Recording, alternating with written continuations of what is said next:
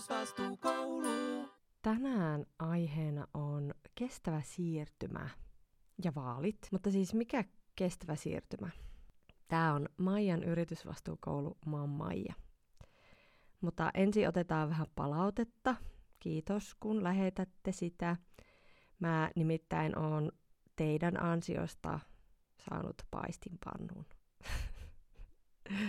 Siis mun ystäväni Lissu, joka kyllästy kattelee sitä mun aivan hirveetä pohjamuhkuraista second hand Teflon pannua, niin sanoi, että nyt pitää hommata sulle uusi pannu. Ja sitten hänellä oli Tori-appi. Niin sitten kun mä speksasin, mä olin teidän palautteen pohjalta miettinyt, että se voisi olla joo se valurauta sitten kummiskin, niin sitten Lissu sieltä skauttasi mulle viidellätoista eurolla ihan superhyvään valurautapannun. Kyllä nyt kelpaa, paistellaan. Niin tämmönen tiedoksi, että kiitos vaan. Ja sitten vielä toinen. Mä sain sähköpostiin, jossa luki muun muassa näin. Maijan yritysvastuukoulusta tuli silmänräpäyksessä yksi suosikkipodcasteistani. Jaksosta toiseen saa jännityksellä odottaa, nauhoitetaanko tällä kertaa saunan lauteilla vai podcast-pesässä. Täältä pesästä terveisiä.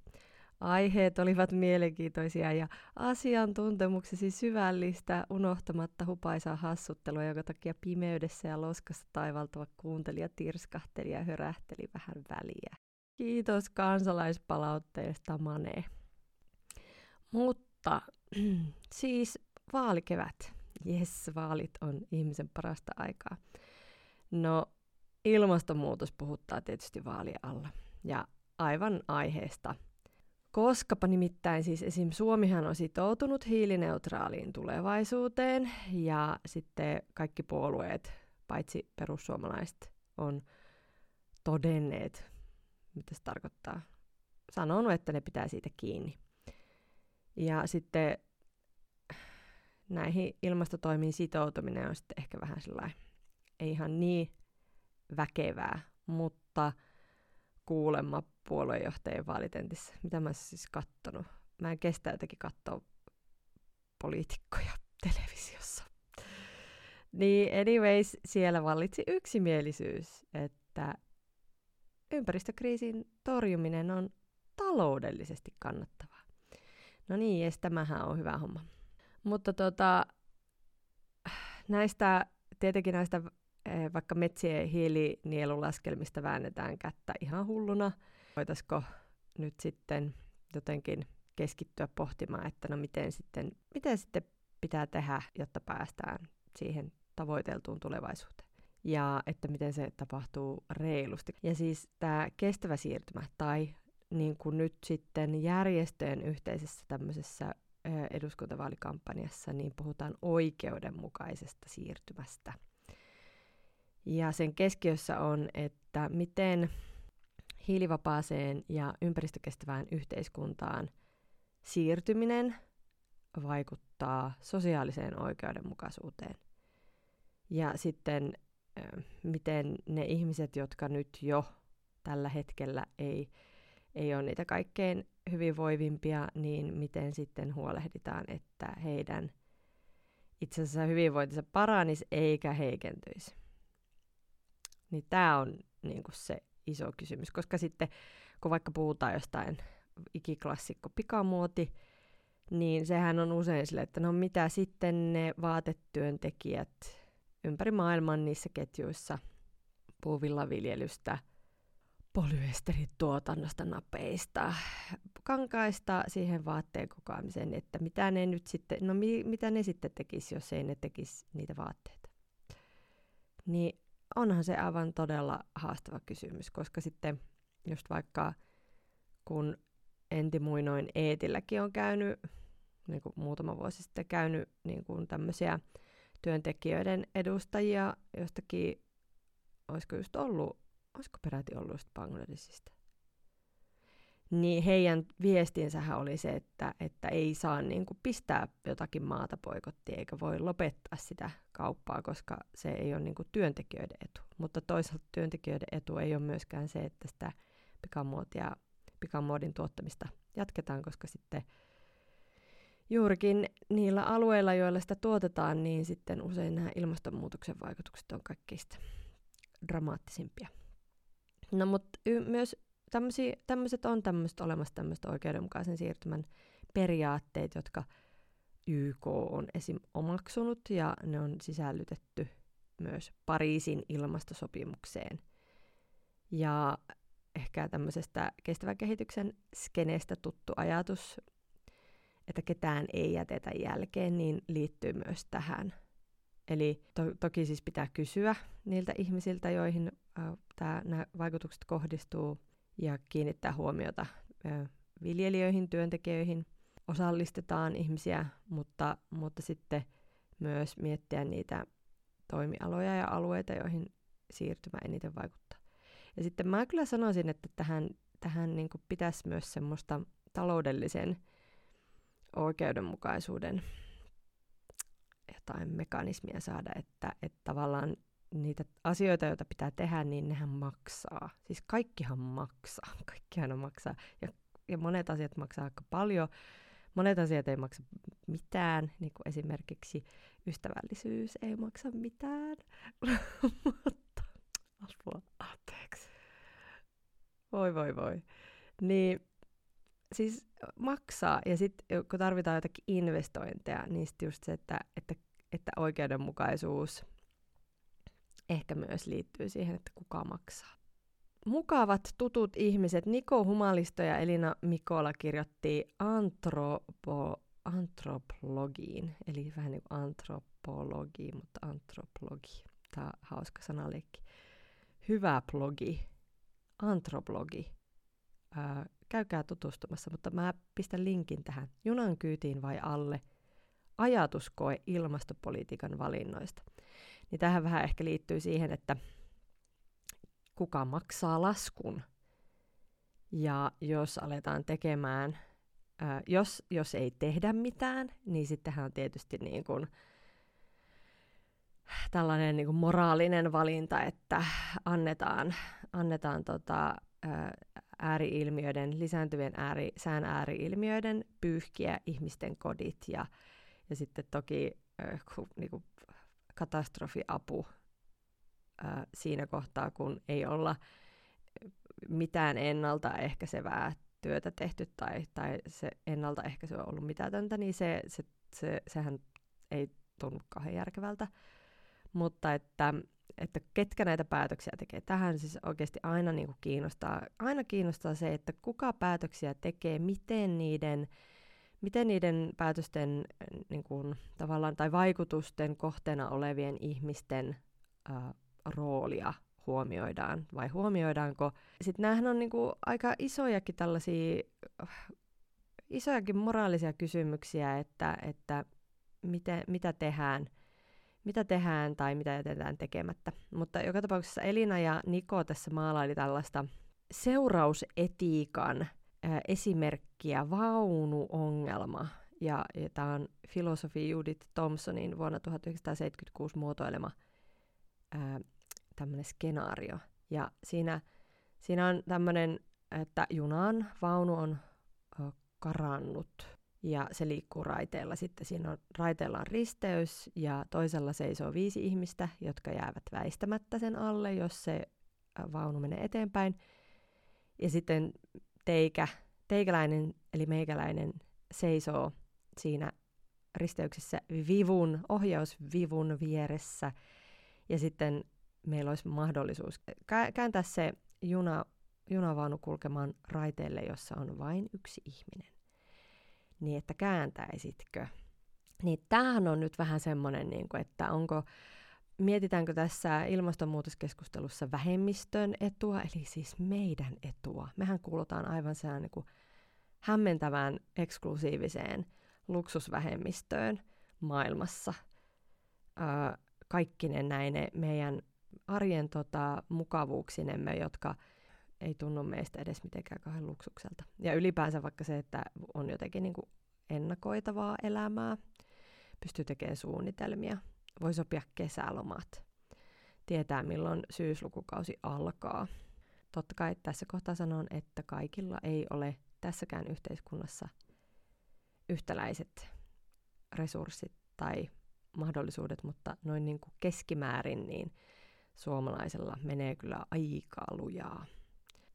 Niin, no, mutta tuossa ajatuskokeessa siis se, sehän kysymys riippuu siitä, että kuka siellä seisoo siellä raiteella. Että jos sinne pistetään se, jos se yksi ihminen, joka siellä seisoo, siis tyypillisesti ihmiset sanoisivat, että joo, kyllä se yksi ihminen uhrataan. Mutta sitten jos se yksi ihminen on vaikka oma lähisukulainen tai lapsi, niin sitten se valinta ei olekaan niin helppo. Tai niin kuin valinnat eivät ole vaan mikään sellainen niin kuin mekaaninen laskelma. Että, että okei, okay, no niin, tämähän on helppo. Yksi uhrataan, viisi saa elää, vaan että me, me halutaan tietää, että ketä ne ihmiset on ja mikä on meidän suhde niihin. Ja, ja meitä niin kuin ohjaa tällaiset monet asiat. Ja, ja sitten tavallaan tämä niin kuin on... Ehkä juuri se, sitten mikä hankaloittaa myös tätä, näitä tämmöisiä niin kuin pragmaattisia ilmastopäätöksiä, että kun ne valinnat eivät ole vain paperilla, vaan valinnat on myös niin kuin monen, monenlaisia arvoihin perustuvia ja moraalisia ja muita. Ja sitten tietenkin tämmöinen niin kuin empatia globaaleja kanssa ihmisiä kohtaan olisi, se olisi erittäin hyvä juttu. No, nämä Niko ja Elina funtsii tässä, että tästä voi saada semmoisen niin kuin ilmasto, ilmastokriisiin ää, vertauskuvan tästä, myös tästä vaunu, vaunukokeesta, että, että junan veturi on niin kuin talouskasvu ja sitten siinä kyydissä on lähinnä vaurainta osaa maapallon väestöstä, ja sitten se edelleen niin kuin kulkee fossiilisilla polttoaineilla. Kun tässä ajatuskokeessa siis mietitään, että sitten kun näistä fossiilisista päästetään irti, niin ne fossiiliset niin kuin menee näille, sitten näille raiteille, jossa on köyhiä ja syrjittyjä väestöryhmiä, joilla ei ole varaa ja mahdollisuuksia ennakoida törmäyksiä raiteilla. Ja vaikka niitä tietoja ja teknologisia ratkaisuja toki on, ja niitä kertyy, mutta kaikki ei siitä hyödy. Niin, niin, niin kuin tää, ehkä tässä ilmastonmuutoskeskustelussa juuri nämä niin kuin ratkaisut öö, ja sitten tavallaan ne biofysikaaliset muutokset ja parametrit ja päästöt ja, ja sitten nämä niin kuin taloudelliset ja sosiaaliset juurisyyt ja, ja vaikuttimet, niin niiden jotenkin hahmottaminen on, on hyvin tärkeää.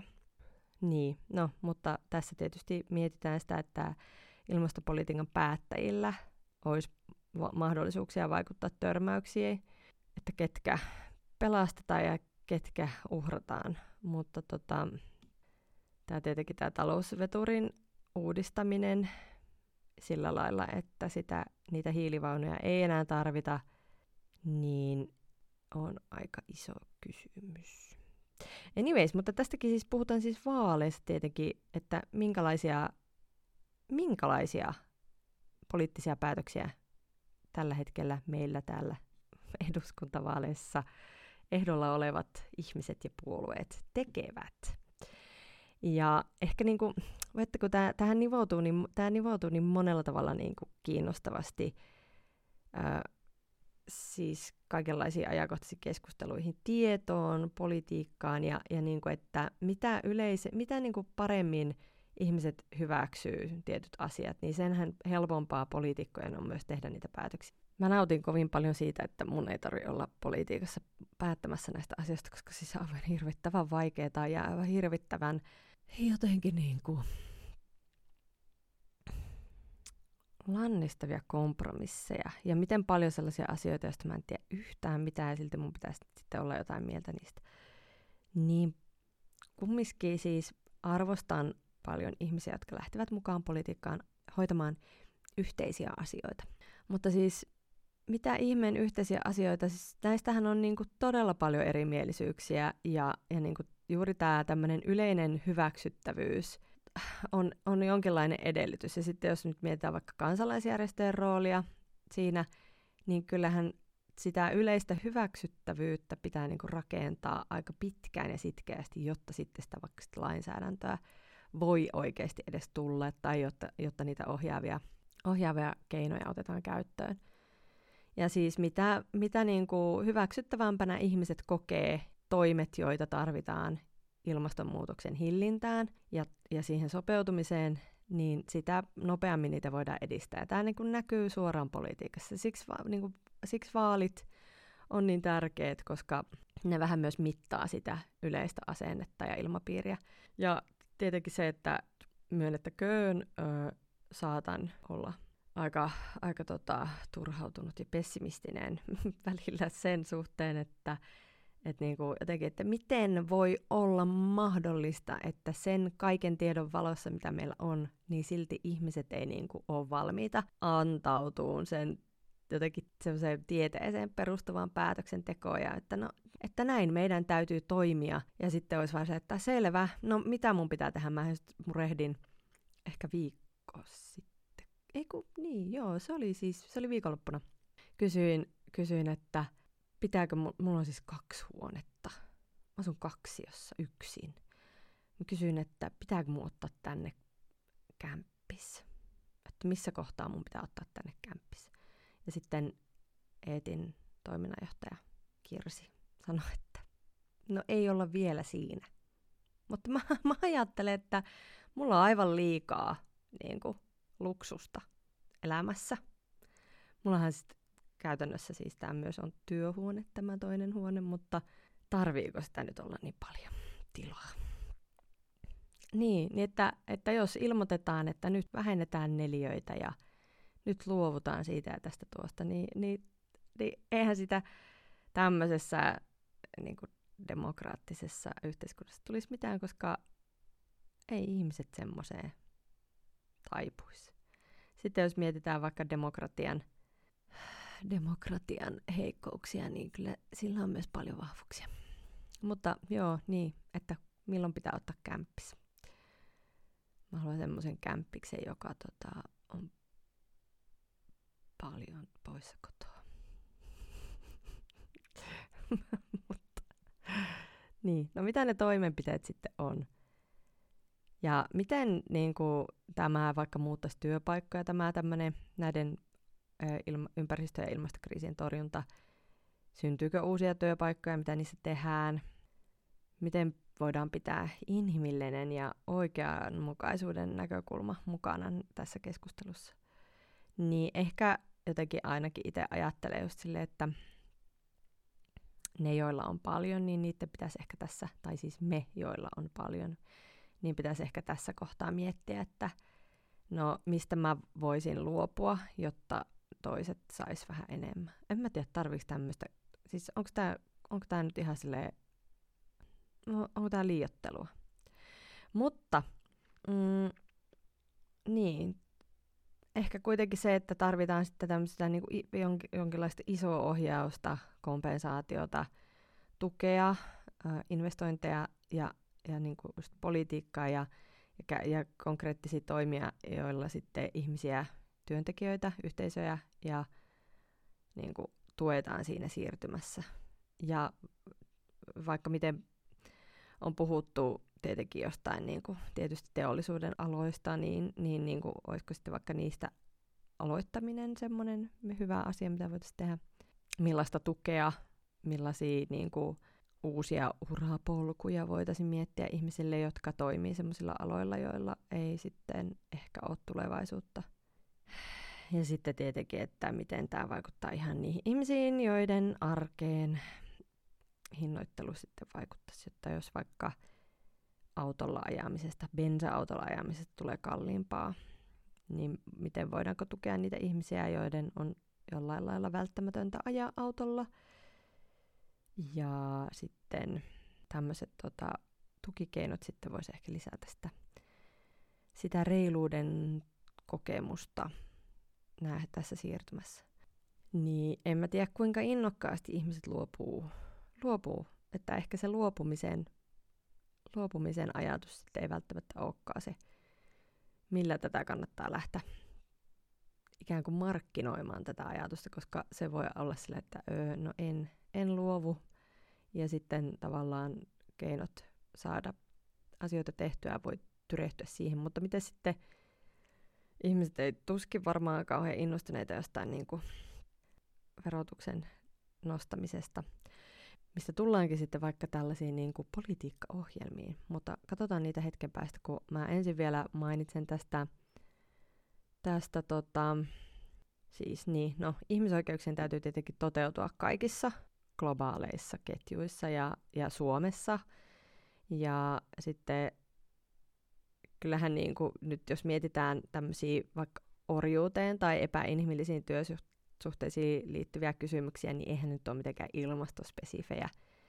Mutta vielä sanon vain sen, että jos halutaan sellaista niin kuin ihanan naivia yhteen hiileen puhaltamisen tunnetta, ja että tässä ollaan jollain lailla niin kuin samassa veneessä ja kaikki osallistuu äh, keinojensa, kykyjensä ja resurssiensa mukaan, niin tämmöinen niin kuin eri, lisääntyvän eriarvoisuuden, taloudellisen eriarvoisuuden lisääntyminen ei auta ehkä sitten tässä tavoitteessa. Mä etsin Googlesta tietoa tälle, että onko eriarvoisuus lisääntynyt Suomessa, ja sitten löysin tota, Kalevi Sorsa-säätiön tutkimuksen kaksituhattakaksikymmentä otsikolla Eriarvoisuuden tila Suomessa ää, kaksituhattakaksikymmentä ää, julkaistussa siis raportissa, niin tota, tässä oli arvioitu aikaväliä tuhatyhdeksänsataakahdeksankymmentäseitsemän - kaksituhattakuusitoista. Ja sitten siitä ihan vaan ensimmäisen kappaleen otin, että niin ylimmän yhden prosentin varallisuus Suomessa neljä pilkku viisi kertaistui, ja alimmassa yhdeksänkymmentä prosentissa ei juuri kasvua. Niin, että varallisuuserot ovat Suomessa jatkaneet kasvuaan vuoden kaksituhattakahdeksan alkaneen finanssikriisin jälkeenkin, ja myös tuloerot ovat aivan viime, aivan viime vuosina kääntyneet uudelleen kasvuun. Mä sanoisin, että tämä ei lisää sellaista reiluuden kokemusta, ainakaan sitten jos mietitään, että esimerkiksi vähävaraisesti elävät ihmiset, niin niillä varmaan into ja hinku osallistua sitten tämmöisiin ilmastotalkoisiin, niin ei ole välttämättä ihan samanlainen kuin jollain jollain enemmän varoja, ja sittenhän kuitenkin on niin, että pienemmät tulot, pienemmät päästöt, mutta joo, tuloerojen ja varallisuuserojen kasvu, niin en minä en usko sen auttavan näissä tässä ilmastotalkohommassa. Sitten oli myös tämmöinen Tutkailin myös tämmöistä tota, BIOS-tutkimusyksikön, aina puhun BIOS-tutkimusyksiköstä, niillä on hyvää matskua, hyviä juttuja. Niin he on tehnyt sitten tällaisen Sitralle tämmöisen selvityksen reilusta kestävyyssiirtymästä. Ja he ovat kirjanneet siihen, että vaaditaan siirtymäpolitiikkaa. No niin. Ja sitten sanotaan, että no, kansainvälisessä tarkastelussa hyvinvoinnin mahdollisuudet ovat Suomessa hyvät ja jakautuvat kohtuullisen tasaisesti, vaikka joka päivä on tehtävä töitä sen eteen, että ihmiset eivät jää osattomiksi ja syrjään. Aamen. Tämä tota, osattomaksi, ei, ihmiset ei jää osattomiksi ja syrjään. Keskustelu on aivan hullun tärkeä. Äh, ja siis tosi random sivujuonen nyt tähän, mutta tykkäsin tosi paljon, kun Ylellä oli tuossa, tota, itse asiassa ystävänpäivänä näyttää olleen tämmöinen tämmönen tota juttu historian opettajasta, joka paljasti olevansa entinen incel ja miten hänen naisvihansa on sammunut. Niin hän tutki, hän niinku tuumii, että tätä incel-ajattelua ymmärretään liian kapeasti, että ilmiössä ei pohjimmiltaan ole kyse naisvihasta, vaan yksinäisyydestä. Tämä siis incel-termi on varmaan monelle teistä tuttu, mutta tulee sanoista involuntary celibacy, eli tahdonvastainen selibaatti. Eli kai se niin kuin on lähinnä nuoria miehiä, jotka, jotka tota, kokevat olevansa kelpaamattomia parisuhdemarkkinoilla ja si- siten yhteiskunnan pettämiä ihmisiä, ja sitten ehkä siitä voisi syntyä, ja väistämättä syntyykin ehkä huonoja viboja, niin sitten mä tykkäsin tosi paljon siitä, miten tämä, tämä historiaopettaja painotti sitä, että se on niin kuin syrjäytymisen ja yksinäisyyden ilmiö, joka oikeastaan liittyy seksiin vaan tosi vähän. Ja mä uskon kyllä tähän analyysiin tosi paljon, koska, koska siis seksikin on tietysti tärkeää ja tai voi olla tärkeää, ei se välttämättä kaikille ole tärkeää, mutta monelle se voi olla tärkeää, mutta mä ainakin henkilökohtaisesti siis sanoisin, että kyllä niin kuin ystävyys ja semmoinen, niin kuin, että on, on niin kuin tietää, että on, on kavereita ja on tukea elämässä, niin on aivan merkittävästi paljon tärkeämpää kuin seksi. Niin, ja sitten tässä oli tämä historiaopettaja, oikeasti mä oon niin harhautunut nyt aiheesta, tämä historiaopettaja, historiaopettaja, niin hänen pelastuksensa olivat uudet ihmissuhteet ja kohdatuksi tuleminen, ja sitten katkeroitumisen katkaisi kesätyössä tavattu kaveri, joka kuunteli ja ymmärsi. Tässä on spesifioitu sukupuoli, naiskaveri. Niin, ja sitten samoin yksi opiskelukaveri kuunteli minua tuntikaupalla. He pelastivat minut. Mä en kestä, siis mä oikeasti oon ystävyysfani. Ja mikä voisi olla se ratkaisu, että ihmisillä olisi ystäviä? Ehkä pitäisi olla harrastuksia ja enemmän semmoisia yhteisen, yhteisen tekemisen paikkoja, missä sitten voi ihmiset kohdata. Ne nyt on mukavia muutenkin. Ja varmaan ehkä just voi auttaa johonkin ilmastonmuutos. Ilmastonmuutoksen vastaisen työhönkin, jos nyt tässä yritetään palata tälleen, palata tälleen tähän, palata tälleen tähän niin kuin aiheeseen. Mutta edelleen nyt mä vielä vähän pikkasen siteraan näitä, näitä, näitä bios, bioslaisia. Ja ähm, siinä sanotaan, että viimeistään Sanna Marinin hallitusohjelman myötä Suomessa on noussut yleiseen keskusteluun ajatus kestävyyssiirtymän oikeudenmukaisuudesta. Kestävyyssiirtymisen siirtymän edel, onnistuminen, onnistuminen edellyttää, että ihmiset kokevat siirtymän reiluksi ja itsensä osallisiksi siihen. Niin reiluuden ja osallisuuden kokemukset. Onko vitsi tärkeämpää? Ja kyllä mä luulen, että tämä on myös silleen, että jos, jos ajatellaan, että pitäisi vaikka luopua jostakin omasta, niin et sä halua luopua omasta tai omasta hyvästä sillä joidenkin kasvottomien, kasvottomien tota, tuntemattomien ihmisten hyväksi, mutta sitten kun on niinku, silleen oikeasti tarve ihmisillä, niin kyllähän me autetaan. Mehän autetaan tosi paljon. Jos nyt miettii, että minkälaista mobilisaatiota taas vaikka Venäjän hyökkäyssota Ukrainaan on aiheuttanut, niin kyllähän me autetaan. Niin ehkä sitten just sitä semmoista niinku ihmis, ihmisyyttä, että kenelle me tehdään tätä ilmastonmuutoksen vastaista työtä ja miten ne ihmiset, jotka vastustaa, niin, niin siellähän on usein sitten just jotain niinku omaa huolta omaa, omasta toimeentulosta tai jos mietitään vaikka jotain niinku turvetta, turvekeskustelua. Niin en mä nyt tiedä, että me... me paijaamaan ketään turvetuottajia sille, että sinä tarvitset vain ystävän, sinä tarvitset vain reiluuden kokemuksen ja yhteisöllisyyttä, nö, nö, nö. Mutta tiedättekö, saatteko te kiittästä mua? An- anteeksi. Sitten, niin, no niin, ja sitten minkälaisia nopeita toimenpiteitä saatiin tehtyä, kun koronapandemia oli. Kyllä, niin, no. Sitten tämä, tämä niin kuin linkki, globaali linkki, että Suomessa tapahtuvan siirtymän oikeudenmukaisuus ja hyvinvointivaikutukset Suomen rajojen ulkopuolella eivät tyypillisesti nouse esiin. Ja että arvioidaan, että katkos lienee yhteydessä siihen, että materiaaliset resurssivirrat ja niihin liittyvät ympäri maailmaa sijoittuvat paikalliset työskentelyolosuhteet ja ympäristövaikutukset eivät yleensä ole talouskeskustelussa mukana. Okei, Suomessa on eriarvoisuutta, mutta globaalisti se on tietysti vielä rajumpaa, ja siis äm, eri maissa se voi olla tosi, tosi, niinku, tosi tota, suuret ne ääripäät. Ja tähän liittyen Maailmankuvalehdessä oli hyvä artikkeli. Se oli tämmöinen kuin hyödymmekö köyhistä maista enemmän kuin ne hyötyvät avustamme.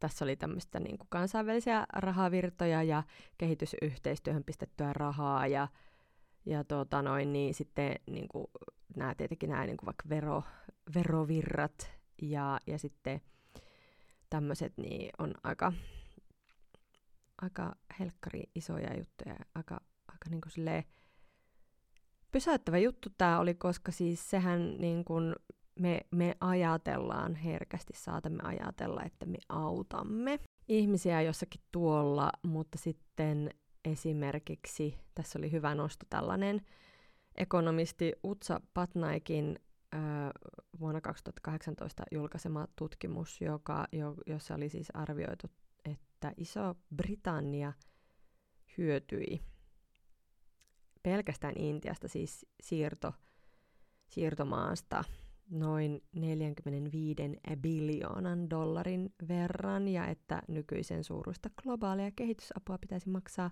kaksisataaneljäkymmentäkaksi vuotta pelkästään tämän kattamiseksi. Sitten tietysti käypä korvaus esimerkiksi orjuudelle, väkivallalle ja muulle tällaiselle, niin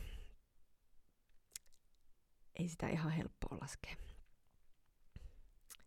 Ja sitten ähm, minkälaista niin kuin kauppaa tehdään. Ja jos nyt miettii, että, että nimenomaan semmoista matalan, matalan arvon raaka-ainetta edelleenkin monet entiset äh, siirtomaat tuottaa, ja sitten vaikka just miettii oikeasti niin kuin jotain Kongoa, niin herranen aika, mitkä niin kuin rikkaudet siellä on siellä maassa. Ja silti siellä on niin helvetin köyhää tämmöisillä niin kuin tavallisilla ihmisillä. Niin tämä, tämä on mun mielestä tämä on sellainen asia, minkä niin kuin korjaaminen, siis se, sehän vaatii ihan hirveästi työtä, ja se vaatii niin kuin sitä, että ne, joilla on valtavasti valtaa ja vaurautta, niin ne niin kuin pistettäisiin silleen joukkovoimalla, joukkovoimalla vastuuseen, ja että sitä niin kuin pääoman kerryttämistä vähän pikkasen hillittäisi, koska sieltä myös löytyisi sitä, sitä varallisuutta investointeihin, joita pitää tehdä tämän ilmastonmuutoksen hillitsemiseksi. Tämä kuulostaa nyt joltain niin kuin ihan silleen kommarilta, mutta, mutta you know, meillä on isoja, isoja, isoja ongelmia, meillä ei ole rahaa, meillä ei ole niin kuin mihinkään rahaa, meillä ei ole rahaa maksaa terveydenhoitajille palkkaa. Meillä ei ole rahaa maksaa niin kuin viljelijöille siitä, että ne tekee sitä työtänsä, joka on siis, nämä on niin kuin ainoat alat, jotka on sillä aivan uskomattoman tärkeitä, mutta sitten on niin kuin jotain aivan hirveitä konsulttijättejä, jotka vaan jeesailee jonkun verojärjestelyiden kanssa. Ei, eihän tämä ole ihan, tämä on ihan viturallaan tämä koko systeemi. Niin, niin. Anyways, tuossa Maailmankuvalehen jutussa oli, että sanotaan, että, että on kohtuullisen paljon näyttää siitä, että kolonialismi loi esteet kehitykselle ja on hidastanut talouskasvua köyhissä maissa. Aivan todella hyvä juttu sekin. Mm. Mitä voi tehdä pieni Suomi? No, ei ole meidän eduskunnalla sanavaltaa globaalisti, mutta voidaan olla aktiivinen E U:n jäsen ja voitaisiin tietenkin yrittää olla sille jotakin edelläkävijöitä. Olisi tällainen niin kuin pieni ketterä maa, voitaisiin pilotoida kaikki juttuja. E U:ssahan on näitä kaikkia hyviä prosesseja, kuten esimerkiksi töm, töm, töm. No, E U-yritysvastuulaki. Ja siitä varmaan siihen voisin kuvitella palaavani vielä. Olen just perehtynyt tuohon tota, Corporate Sustainability Reporting Directiveen, eli siis kestävyysraportointidirektiiviin, jonka, jolle sitten hyväksi tämmöiseksi työpariksi tulee se C S D D D, eli Corporate Sustainability Due Diligence Directive. Ai, ai, ai, näitä, nää niinku, sellaisia lyhenne, lyhenne tota, ilotteluja, ilkamointeja nämä, nämä erilaiset ammattiskeneet ja sitten sieltä E U:sta. E U-putkessa on kiertotalouteen ja korjauspalveluihin liittyviä juttuja, tekstiilistrategia, ekosuunnitteludirektiiviä. Sehän olisi hyvä, että kaikkien tuotteiden elinkaarta pidennettäisiin ja sillä saadaan niin kuin tätä vihreää siirtymää sitten vähän kuluttamisen kauttakin vietyä eteenpäin. Ja, ja niin kuin just tätä, ehkä tätä tämmöistä niin kuin legitimiteettiä, että sitten ihmiset on sillä, että juu, juu, totta kai, ja hyi, tuommoista roskaa ei saa tuua markkinoille, niin pitää olla korjattavaa ja pitää olla kestävää ja näin, näin, näin. Ää, ja sitten tietenkin tällaiset asiat niin kuin tapahtuu silleen rinnakkain.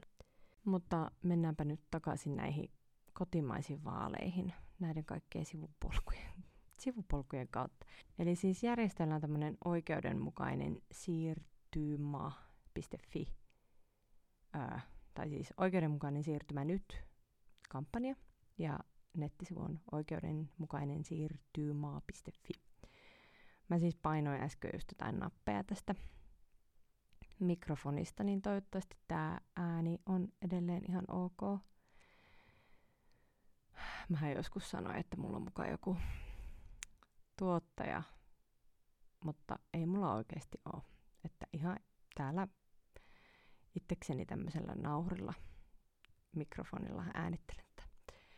Mutta niin, että tämmöinen oikeudenmukainen siirtymä kampanja, ja tässä on kymmenen, öö, kymmenen periaatetta.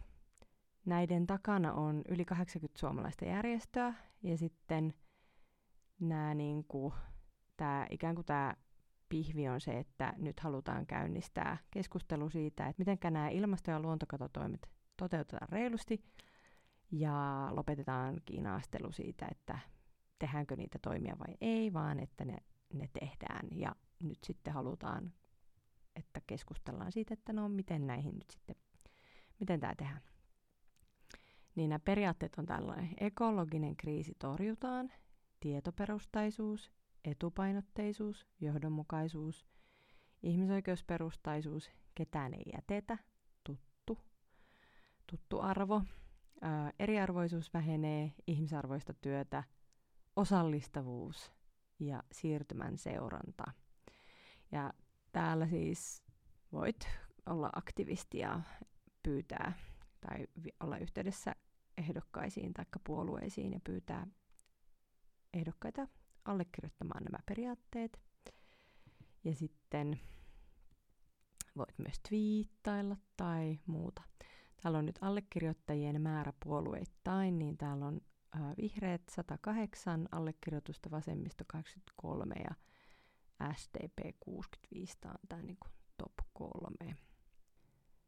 Mutta joo, siis mähän on tuota noin niin muinoin opiskellut politiikan tutkimusta, ja mä ajattelin, että musta olisi hirveän hauska tehdä sellainen niin kuin ränkkäys vaikka top viisi puolueiden vaaliohjelmista, mutta hitsi viekö, se oli aika vaikeaa, koska mä niitä nimittäin luin, ja siellä on aika paljon semmoista no, fiilistelyä, tunnelmointia, mutta sitten myös niin kun ne ei ole kauhean yhteneväiset, että niitä on vähän vaikea ränkätä. Mutta mä nyt katsoin kuitenkin muutamia, mä katsoin näiden top vitosen näitä periaatteita, ja sitten mä nyt luen teille muutamia pointteja. S D P:llä on esimerkiksi tämmöinen, nämä on nyt ne niinku periaatteet, tai niin, että jos ajattelisi, että ettis, että onko noita samoja järjestöjen oikeudenmukainen siirtymä periaatteita näissä, niin sehän voisi olla ihan kiinnostavaa, mutta ei kyllä ehkä ihan riitä semmoiseen, semmoiseen kapasiteettiin, mutta että jos tuolla joku, jos siellä on joku vaikka joku gradun tekijä, joka on sillä, että ei hitsi, viekö, mistä tekisin graduun, siis nyt esimerkiksi vaikka joku politiikan tutkimuksen opiskelija, niin tästä, teepä tästä graduun. No niin, S D P Suomi, sivistyksen ja osaamisen huipulle, työ rakentaa hyvinvointia ja kestävää taloutta, solidaarinen yhteiskunta pitää kaikki mukana, tässä on tämä yht- ketään ei jätetä -ajatus, tulevaisuus rakennetaan tänään, turvallinen maailma ja Suomi. Siis näähän on aika ylimalkaisia, ja sitten siellä oli tietenkin kauheasti, kauheasti tota, täsmentäviä juttuja, mutta niin en mä ehkä voi käydä näitä läpi, koska tää, tää vaatisi vähän jonkun niinku strategisemman otteen, että näistä, tästä saisi mitään, niinku, mitään kuvaa. Mutta mä nyt vielä luen muutaman pätkään. Sitten kaiken pohjana, ai niin, ka- tämä oli viimeinen, kaiken pohjana on kestävä talous. No niin, kestävän kehityksen periaatteet ohjaavat kaikkea S D P-politiikkaa. Siksi myös kaiken politiikan taustalla on oltava kestävä, oikeudenmukainen talouspolitiikka, joka vaatii sosiaalista ja ekologista kestävyyttä toteutuakseen täysimääräisesti. Tässä vaaliohjelmassa esitellyt tavoitteet vaativat toteutuakseen vahvan ja elinvoimaisen talouden, joka kasvaa kestävästi. Perussuomalaisilla lukee, että niillä ei siis ollut mun mielestä vaaliohjelmaa, vaan niillä oli tämmöistä niin kuin, onkohan nämä nyt sitten, näitä ei ole nimetty vaaliohjelmaksi, mutta täällä on ohjelmat. Perussuomalaisten energia- ja ilmastopoliittinen sinivalkoinen siirtymä. Perussuomalaisten koulukuntoon teesit, perussuomalaisten maahanmuuttopoliittinen ohjelma ja talouspoliittinen ohjelma. Niin onkohan kai nämä niin kuin sitten ne vaaliohjelmat. Niin sitten täältä tämmöinen nosto, että me suomalaiset olemme rakentaneet kotimaamme, kotimaatamme osaamisella ja ahkeruudella ja haluamme rakentaa sitä edelleen. Suomi on korkeatasoisen puhtaan teknologian innovaatioiden maa. Haluamme ja osaamme huolehtia ympäristöstämme, suojella luontoamme ja vähentää päästöjä, että tämä maa olisi hyvä tuleville sukupolville. Me perussuomalaiset haluamme tehdä tämän kaiken kansalaisten arjelle ja kukkarolle kestävästi. Sitten kokoomus, nyt on aika kääntää Suomen talous ja suomalaisten elintason nousuun. Nyt on aik- oikea aika lopettaa velaksi eläminen. On aika tehdä Suomesta puhtaan, edullisen ja varman energian suurvalta. On oikea aika varmistaa Suomen ja suomalaisten turvallisuus. Suomalaiset innovaatiot, osaaminen. Nyt on niiden aika. Lisää hyvinvointia ja vähemmän syrjäytymistä. Nyt on oikea aika. Joo, no tälleen nyt näitten perusteella, niin kyllähän tuo S D P:n vaaliohjelma ehkä on vahvimmin linjassa sitten näistä kolmesta tuon tota, oikeudenmukaisen siirtymän periaatteiden kanssa, koska siellä nyt on tämä niin kuin pidetään kaikki mukana ajatus.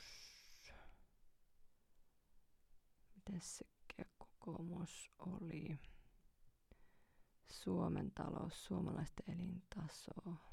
Toki mä en nyt katsonut, onko tässä globaalia, globaalia ulottuvuutta. Voi vitsi, tästä nyt on kyllä vähän vaikea, vaikea lähteä liikkeelle. Sitten vihreillä oli kymmenen pointsia, joista siis ensimmäinen on, että suojellaan monimuotoinen luonto ja parannetaan eläinten oikeuksia, hillitään ilmastokriisiä. Katsotaan, onko täällä joku, että solidaarisuus kaikki mukana. Edistetään maailman vakautta, rauhaa, turvallisuutta, tasa-arvo, demokratia, ihmis- puolustetaan tasa-arvoa, di- demokratia, ihmisoikeuksia, kestävää elinvoimaa. Uudistetaan taloutta, parannetaan työllisyyttä.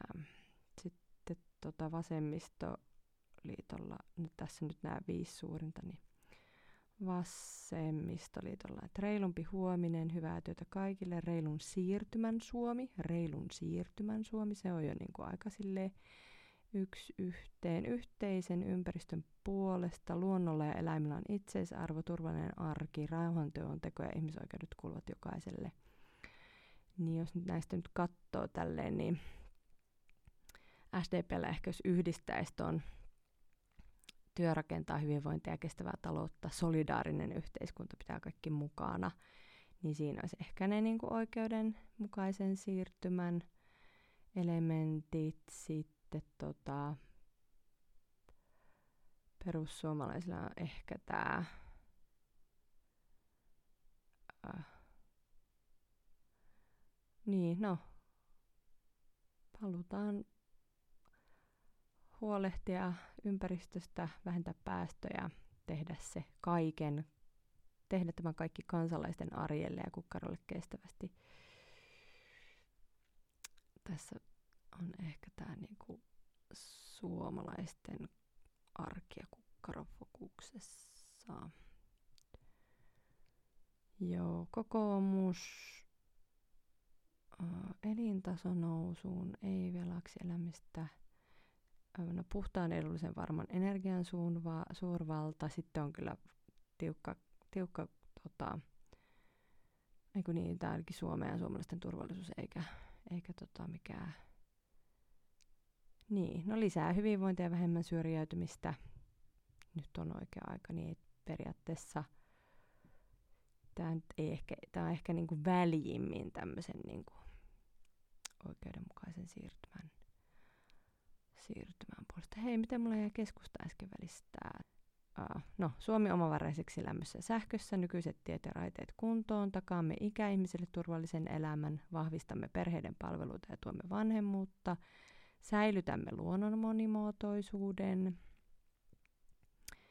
puolustamme jokaisen suomalaisen oikeutta lähiluontoon ja vahvaan luontosuhteeseen. Ma- varmistamme maanomistajien oikeuden omaisuutensa. Vahvistamme lähipalveluita. Tunnistamme, että yhä useampi asuu yksin. Peruskoulun keskittävä perusasioihin. Suomi elää yrittäjyydestä. Haluamme, että ihmisten haaveet väljemmästä asumisesta toteutuvat. Mä olin just silleen luopumassa ottamassa kämppiksen. Tää on tää. Tää, tää mua huvittaa nyt. Mutta siis joo, tietysti tää ei ole ehkä niinku väljempää kaupunkiasemusta, vaan asumista, vaan ehkä sitten myös sitä maaseutuasumista. Mutta tässäkään ei ole samalla tavalla kuin ehkä kokoomuksella, niin ei sille ehkä näy niinku tämmönen solidaarisuus siirtymää. Vihreillä, näkyykö se nyt vihreillä sitten tämmöinen niin kuin solidaarisuussiirtymä? Uudistetaan taloutta. No niin, ihmisoikeudet kuuluvat kaikille. Eikö puolustetaan tätä arvoa, demokratia ja ihmisoikeuksia? Joo, tietysti näitä jos vähän avaisi enempi, niin sitten täältä varmaan löytyisi kaikilta paljonkin hyviä pointteja, mutta nyt mä jätän.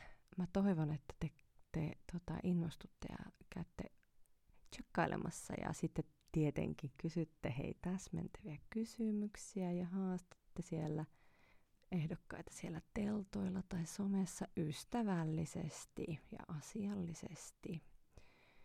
Ja sitten toki haastatte allekirjoittaa nuo oikeudenmukaisen siirtymän periaatteet. Se olisi superhyvä juttu. Niin joo, sitten mitäs mä nyt vielä palaan tähän vasemmistoliittoon. Reilumpi huominen, hyvää työtä kaikille. Reilun, no niin, tässä oli tää reilun siirtymä Suomi. Joo. Mä en nyt, niin kuin ehkä arvelettekin, niin ala pisteyttää näitä millään niin kuin, niin kuin ränkkää brändimeiningillä, koska tää oli aivan liian ylimalkainen tää mun hanke. Mulla oli ehkä vähän sellainen suuruudenhullu, suuruudenhullu visio, kun mä ajattelin, että nämä on jotkut silleen niin kuin hyvin lyhyet ja ytimekkäät, mutta täältä olisi pitänyt lukea kamalasti kaikkea, niin mä nyt luen niitä. Mutta sitten mä taas tein lempihommaani, eli googlasin, ja sitten löytyi Iltalehden tällainen tälleistä otsikoitu, että professori arvioi kolmen kärkipuolueen talousohjelmat, paras ohjelma sai arvosanaksi seitsemän pilkku viisi, huonoin viisi. Arviointi, arvioinnin on tehnyt taloustieteen professori Jouko Vilmunen, joka on siis arvioinut S D P:n, perussuomalaisten ja kokoomuksen talouspoliittiset ohjelmat. Ja sitten tässä on tämmöinen kolme pointtia. Kolme suurinta puoluetta on vahvasti eri linjoilla siitä, miten Suomen talous pelastetaan. Öö, tietysti tässä nyt puhutaan vain talouden pelastamisesta eikä vaikkapa oikeudenmukaisesta siirtymästä, että sen perusteella ehkä voisi olla erilainenkin analyysi. No yllättäen professorin mukaan talouspoliittisista ohjelmista näkyy, että vaalit ovat tulossa. Ja sitten täällä on neuvot, miten näitä ohjelmia kannattaa arvioida. Eli mä vähän scrollailen tästä nyt ja laitan tietysti linkin, niin voitte käydä katsomassa tämän itsekin. Tässä on tämmöinen niin kuin ikääntyvän velka Suomen talouden kuntoon saaminen on tämä mitä tässä vähän tarkastellaan, että mi- miten, miten nämä puolueet aikoo pistää kuntoon ikääntyvän velkasuomen. Tietysti tässä voisi vois ehkä myös lehdistöä kannustaa tekemään tämmöisiä niin kuin oikeudenmukaisen siirtymän teemaisia juttuja puolueiden vaaliohjelmista. Ehkä sellaisia onkin. Toivottavasti sellaisia on. Voitko, jos olet sellaisen jonkun hyvän lukenut, niin voitko minulle kertoa siitä? Kaikista ohjelmista, tämä, nyt tämä Vilmunen arvioi, että kaikista ohjelmista uupuvat konkreettiset keinot, miten tavoitteisiin päästään. Erityisesti S D P:n ja perussuomalaisten vaaliohjelmissa ei täsmennetä sitä, mistä otettaisiin pois, jotta talous saadaan tasapainoon, Vilmunen sanoo. Kokoomuksella on hieman enemmän konkreettia, mutta ohjelmasta löytyy myös elementtejä, joiden seurauksia ei ole ehkä mietitty. Olispa kiva kuulla, että tämä kuulostaa minusta kauhean pahaa enteiseltä. Joiden seurauksia ei ole ehkä mietitty. Olisi hyvä, jos tässä olisi avattu tätä, mutta mihinkähän tällä viitataan. No, aika hauska minusta silti sitaatti. Sitten tässä on tästä poliittista analyysiä. Eniten äänestäjiä rauhoitteleva vaaliohjelma on S D P:llä. Perussuomalaisten ohjelmaa professori moitti konkretian puutteesta. Ja sitten tota noin niin, neuvot äänestäjille. Ohjelmien tarkastelussa kannattaa unohtaa poliittinen väri ja pohtia sitä, mitä ehdotukset tosiasiassa tarkoittavat. Aika hyvä ehdotus.